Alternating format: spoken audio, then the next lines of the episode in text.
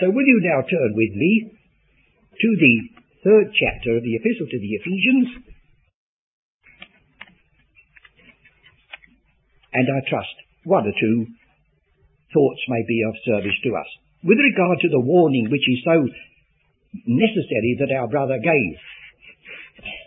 Some year or two back now, I remember somebody coming in this door and uh, very much this sort of person I don't like the person whose hand goes up and down much like that, but uh, I have a disconcerting way, I believe, of, of cutting a lot out and saying, coming to the what you're after. I said, look here, you're leading up to the idea that I shall say to you, oh brother, come and preach to us next Sunday. He said, well, I said, look friend, these seats are as broad as redemption itself, and this pulpit so narrow I can hardly get into it. We'd have to know you very, very intimately before you went up there. When he walked out and never came back again. But that's what's happening, you see. Somebody insidiously taking advantage of somebody, so the warning is necessary for us all. We've got to trust. And the trust means something that you're guarding and committed to you. And we have a responsibility with regard to it. Well now, let's come to this chapter 3 of Ephesians and see what lesson we can learn from one or two verses it because the whole chapter is so packed. And uh, those who do not come to this chapel regularly, you mustn't be surprised if I have a lapse of memory and somebody in the congregation tells me what I'm looking for. You understand, don't you? So we do the best we can with our limitations. For this cause I, Paul, the prisoner of Jesus Christ, for you Gentiles, then he stops. He's already made a claim. And that claim can be challenged.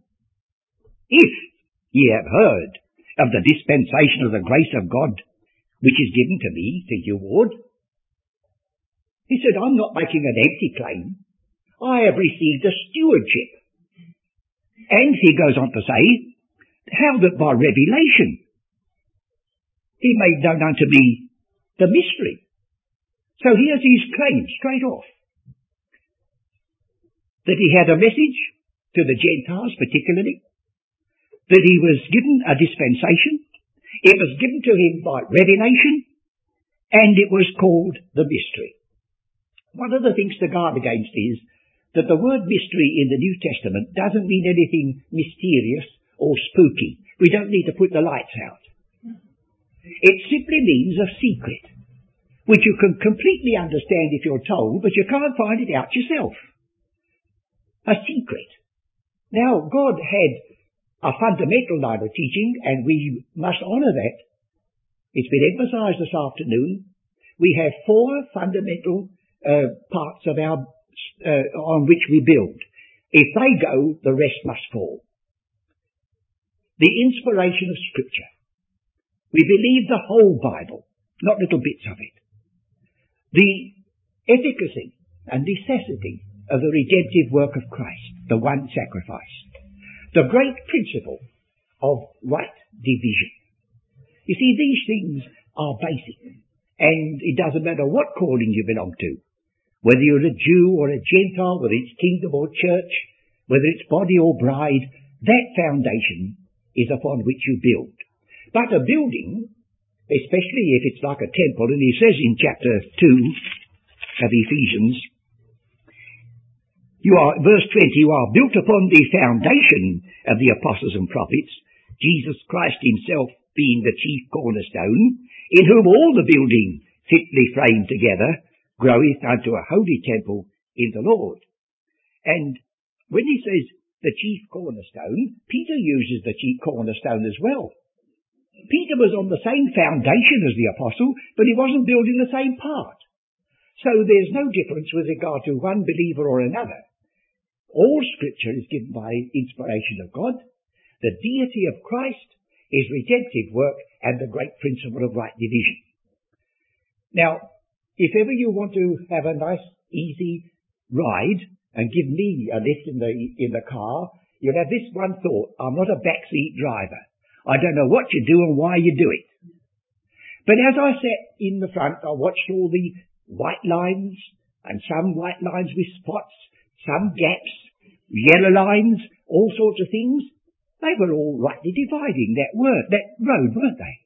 And if the person says, oh, I don't believe in this nonsense of right division, there'd be an awful accident. Well, just in the same way, that word rightly dividing is found in the Old Testament, in the book of Proverbs, in all thy ways acknowledge him, and he shall direct. Well, the Septuagint gives exactly the same word here. Timothy would know what it meant.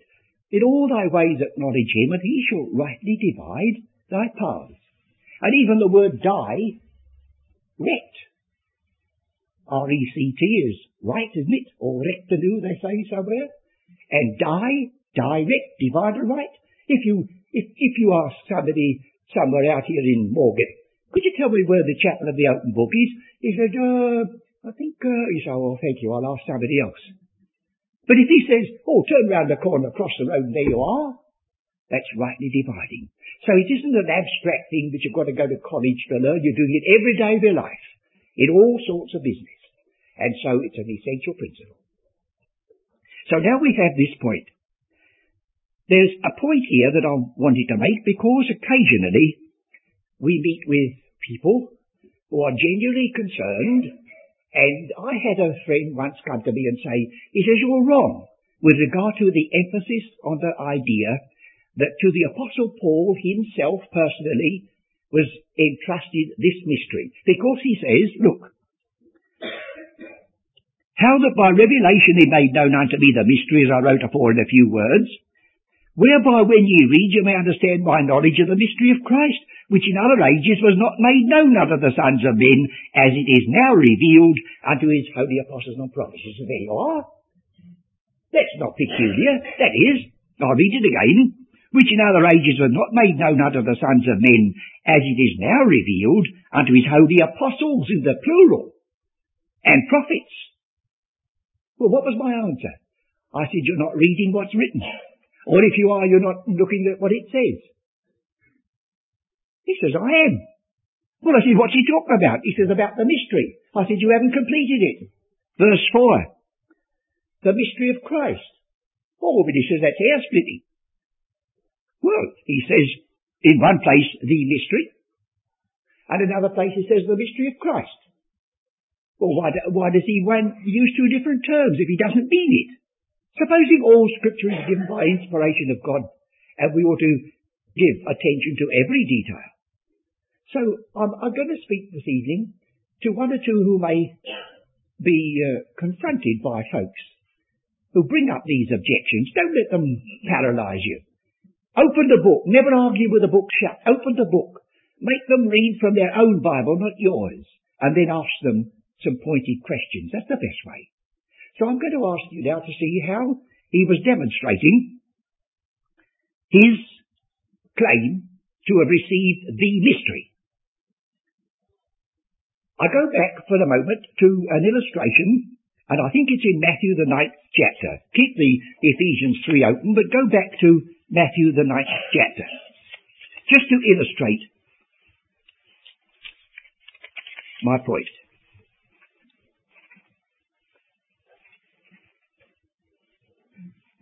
Uh, I'm not sure whether I found the right place.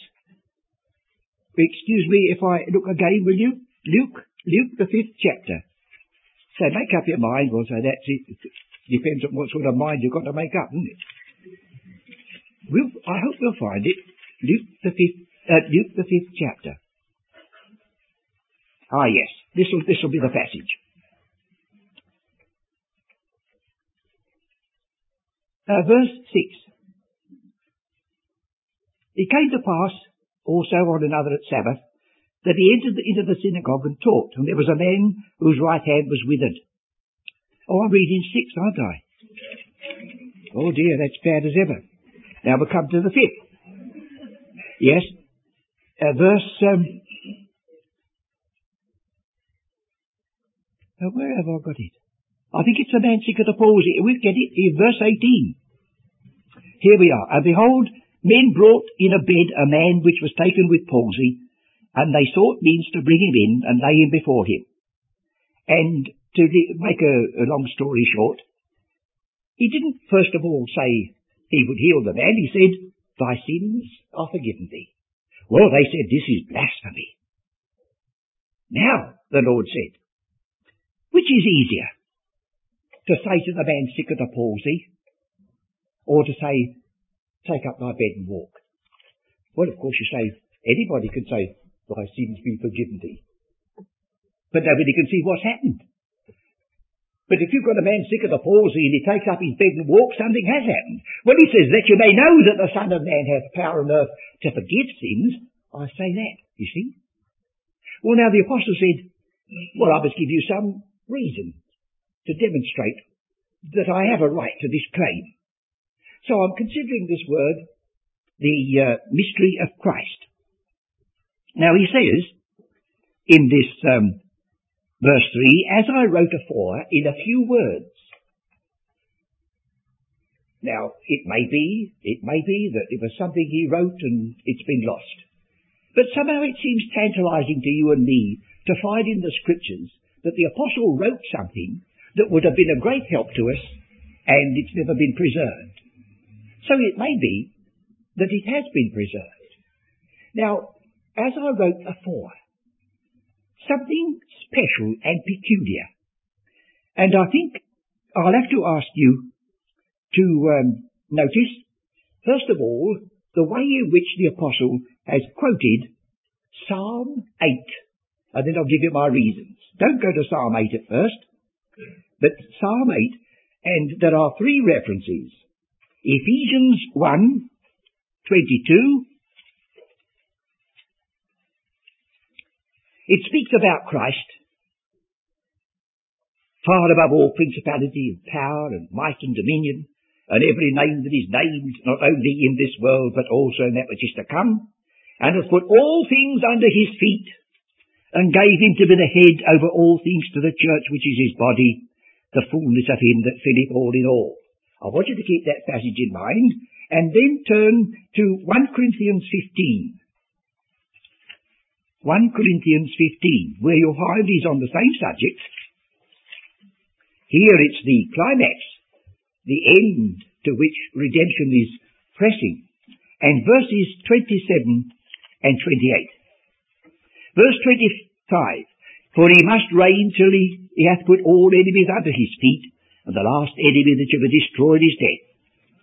For he hath put all things under his feet. Now that's a quotation. But when it saith all things are put under him, it is manifest that he is excepted, which did put all things under him. And when all things shall be subdued unto him, then shall the Son also himself be subject unto him to put all things under him, that God may be all in all. Now before we make any comment, the third reference is in Hebrews chapter 2. And then we'll perhaps see just what the apostle is saying when he turns the attention to the way in which he has been treating that Old Testament passage. Hebrews chapter 2, verse 6 to 8. But one in a certain place testified, saying, uh, he's writing to the Hebrews, so he doesn't have to say Psalm 8, because they knew the Psalms. But of course, to us, you see, we have to add that, and then I go look at the wrong one and mislead you. So what a people we are, aren't we? Yes. But one in a certain place testified, saying, What is man that thou art mindful of him? Or the Son of Man that thou visitest him? Thou makest him a little lower than the angels, thou crownest him with glory and honour, and didst set him over the works of thy hands, that thou hast put all things in subjection under his feet. He stops again. For in that he put all in subjection under him, he left nothing that is not put under him. I just pause for a moment because there are those who say that Paul did not write the epistle to the Hebrews. Well, here's a very peculiar use of this passage of the Old Testament. In 1 Corinthians 15 and in Hebrews 2, he says, this is with one exception. All things under his feet except God himself. What a strange thing for two different people to draw the same conclusion. It sounds a bit like the Apostles' argument in both cases, doesn't it? Now then, shall we turn to Psalm 8 and see what passage he had in front of him? Psalm 8.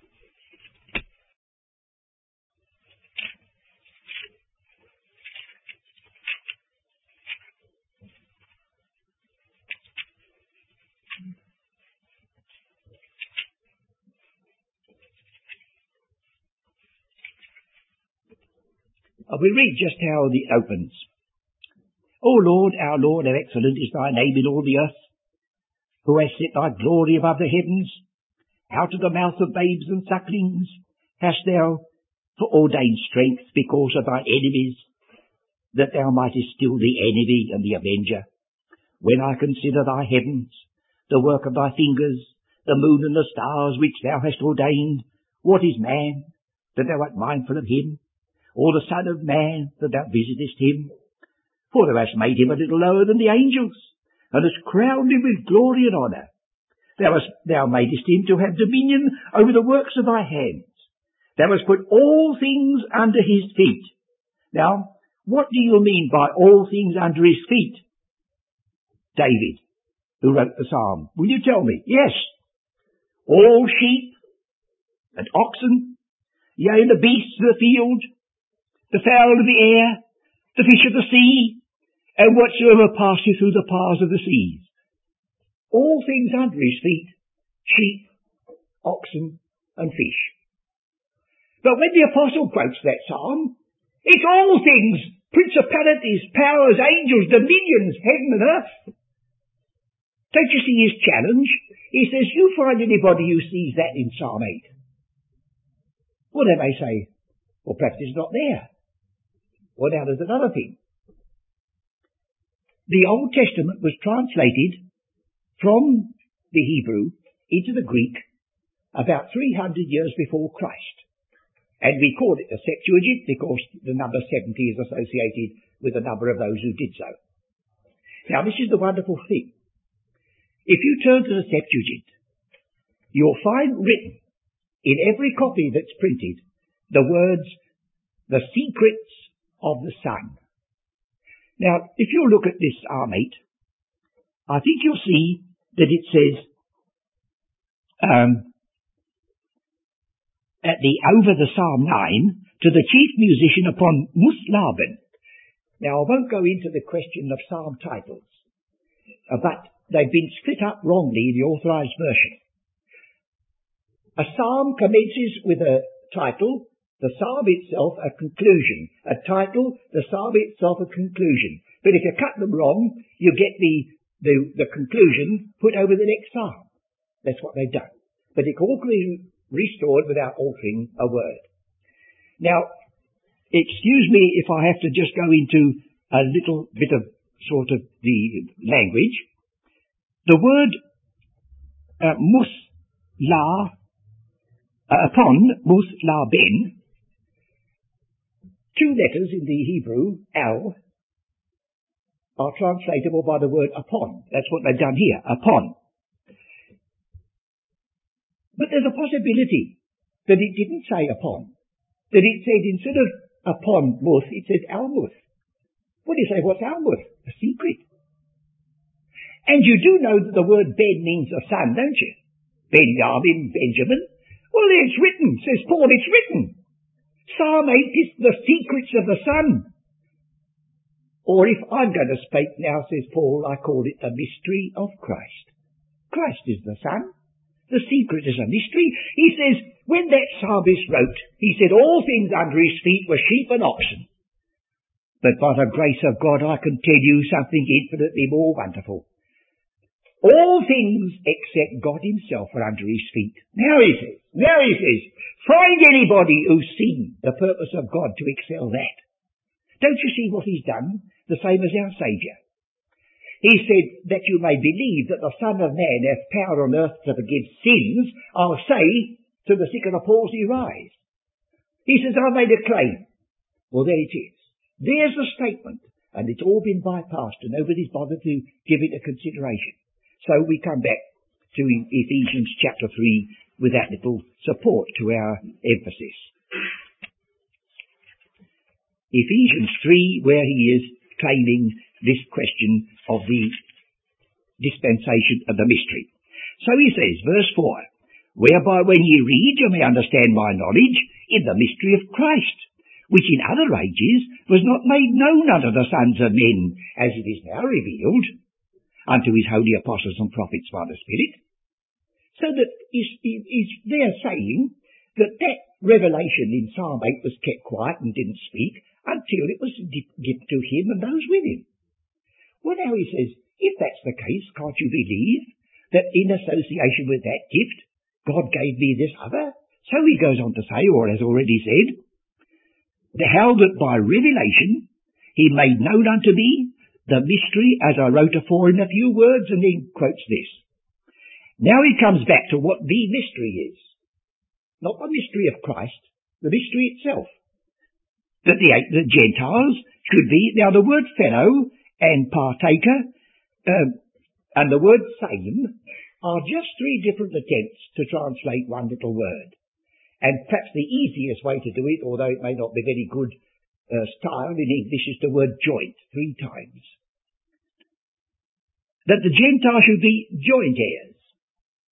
There's no differences here. Joint heirs. And a joint body, well that's a very strange thing to say, but you see, the whole body is one. And joint partakers of his promise in Christ by the gospel whereof was I was made a minister. Notice the claim.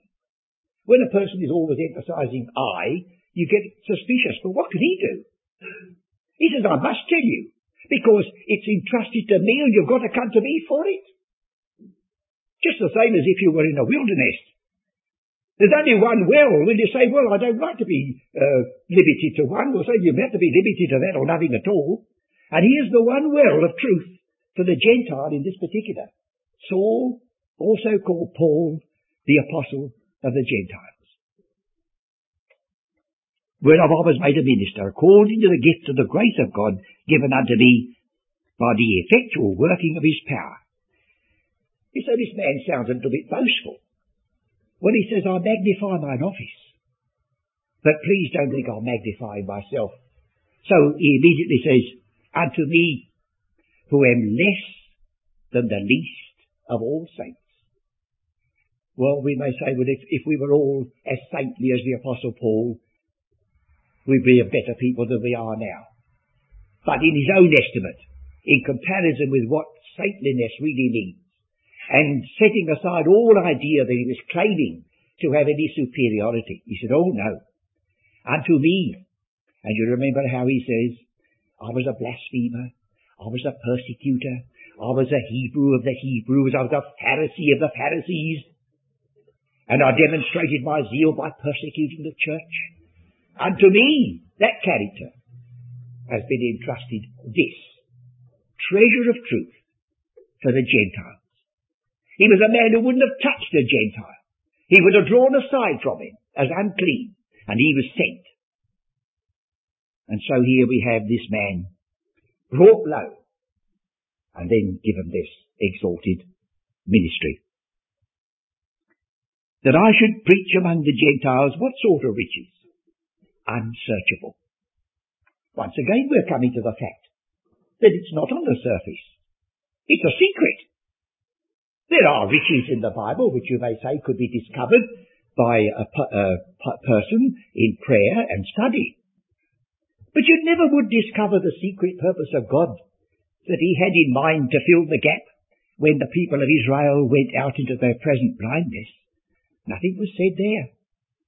The epistle to the Romans is to the Jew first, and then to the Greek. And the epistle to the Romans says that in order to wake up and stimulate the people of Israel, he used the figure of the olive tree. You remember in Romans? He said, an olive tree may cease to bear fruit but he says, you, a wild olive, contrary to nature, are grafted in. And again, I've heard people criticize the Apostle Paul. They say, hm, he doesn't know a word about growing. Whoever heard of anybody grafting a wild into the stock? Have you got any apple trees in your garden?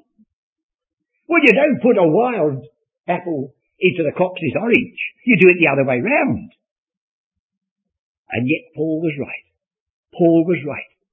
There was a writer in the very days that Paul lived, whose name was Columella, and you can get his book out of the British Museum Library, although it's not in print, it's his writing, where he tells you how they treat an olive tree. They get old and fantastic olive trees in their age, and finally they cease to bear fruit. But they discovered this, that if you put a wild graft in, that wild graft didn't bear any fruit, but it stimulated or woke up the olive tree. And he says, the Gentiles have been called before their time to provoke you to jealousy, just the same as it's provoking the olive tree. So Paul's definitely right, and all the critics are wrong. Many, many years ago, I attended a series of lectures and sat for certificates at the Chelmsford uh, Horticultural College. The only thing I know about gardening is backache, and I do avoid that if I possibly can. But that's, uh, that's in days gone by. And they were saying that a, a fruit nursery had a strange thing happen. One of their workmen put the grafts of a wild pear into a row of ordinary pears that didn't bear much fruit. And to their surprise, at the end of the year, they were all out in fruit. And they couldn't answer the question. So I asked for trouble. I stood up in the East class. I said, if you knew the epistle to the Romans, and what he says about the grafting of the olive, you wouldn't be asking that question. Ha, ha, ha, they said, but there it is. The same principle was taking place in that nursery in Essex that was taking place in Paul's day. So, the Gentile doesn't come into the story early, you see. He's only brought in to stimulate and wake up Israel. Did he wake up Israel? Turn to that familiar passage with us all, but we must always keep it in mind. Acts 28 the 28th chapter of the Acts of the Apostles. Here is the, is the Jews' last opportunity before the closure comes. And this is most important.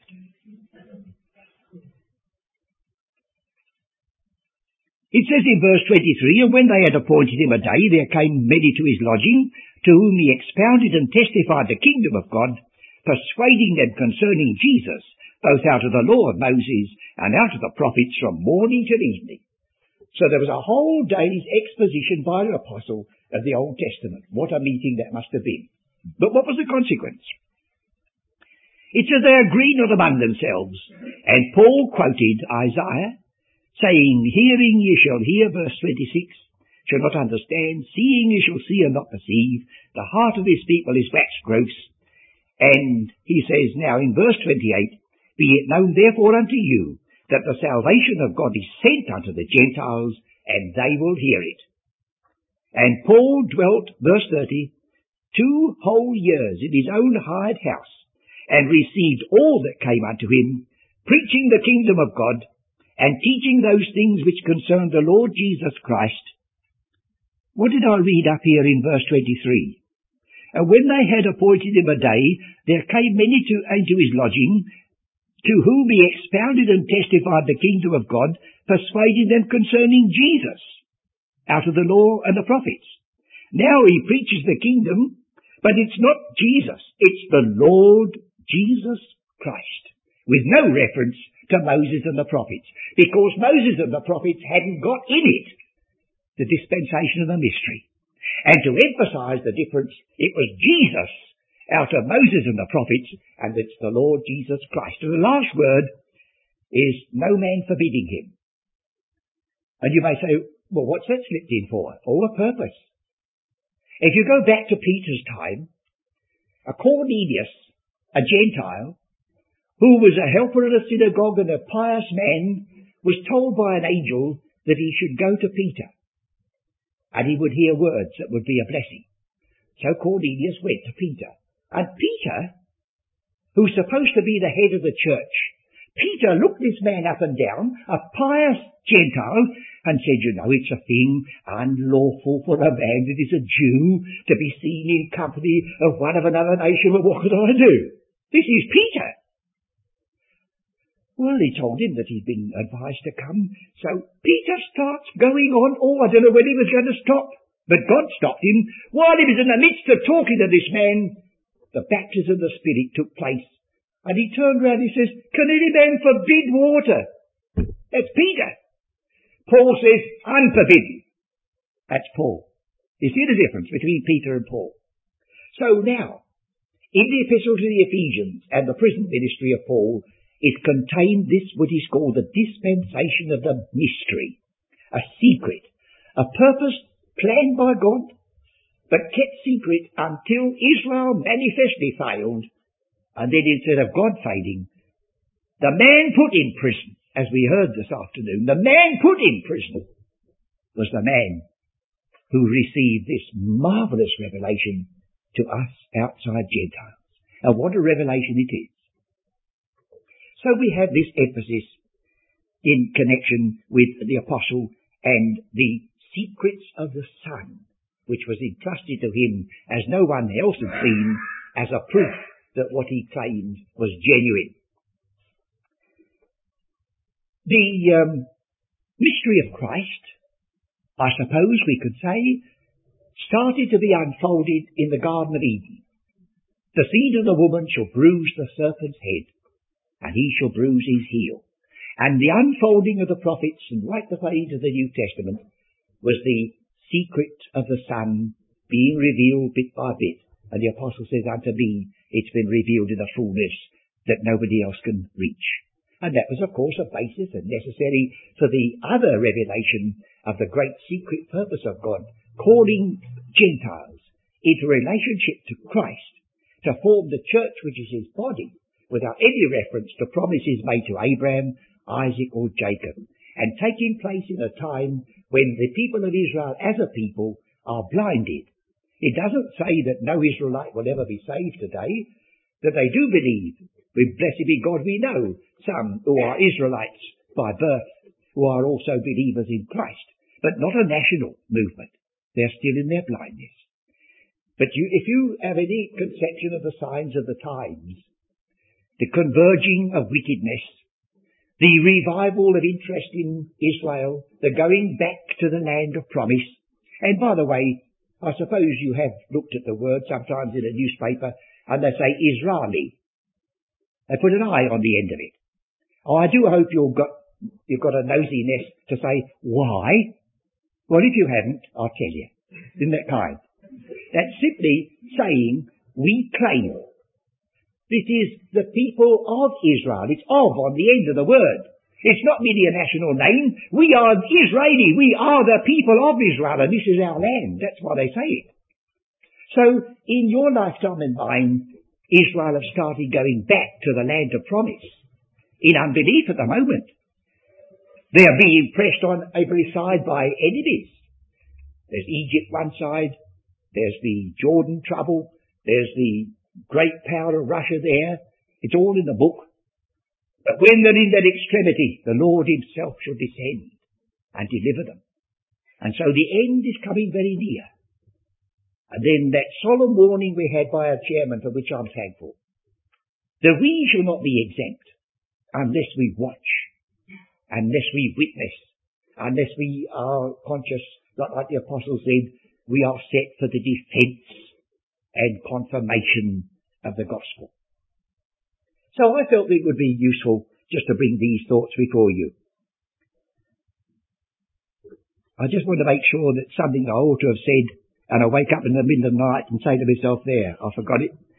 Uh, but uh, I think I've more or less covered the line that I had. I didn't intend to go very far into it. I am grateful to feel I'm standing here tonight. I know one or two friends have told me since that they didn't expect they were going to see me again. And I didn't know whether I'd reached the term. But uh, what I sound like to you and what it appears I have a feeling I haven't quite finished my job yet, you know, and that's all that life is for, to finish the work which is given us to do. I look back and see that small beginning. I'll just tell you before I sit down how small it was, so that it may encourage you. You go back to your home and your district and don't think you've got to have a vast society with uh, men like Mr. Foster making up the accounts and all that. Oh, no, no. You don't need that. No accounts at all, friends, if you start as we started. No. I wrote to Dr. Bullinger. I was 28, I think, at the time, and unknown to anybody.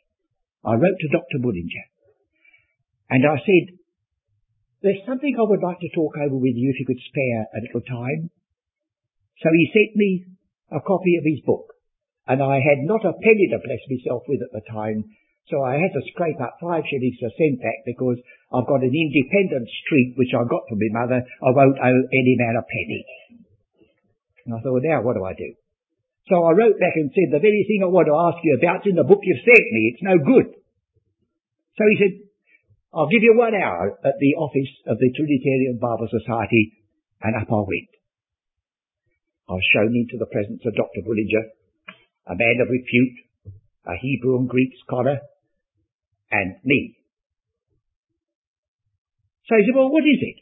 I said, look, doctor, you have publicly said that you see Acts 28 as a dispensational boundary? He said, yes.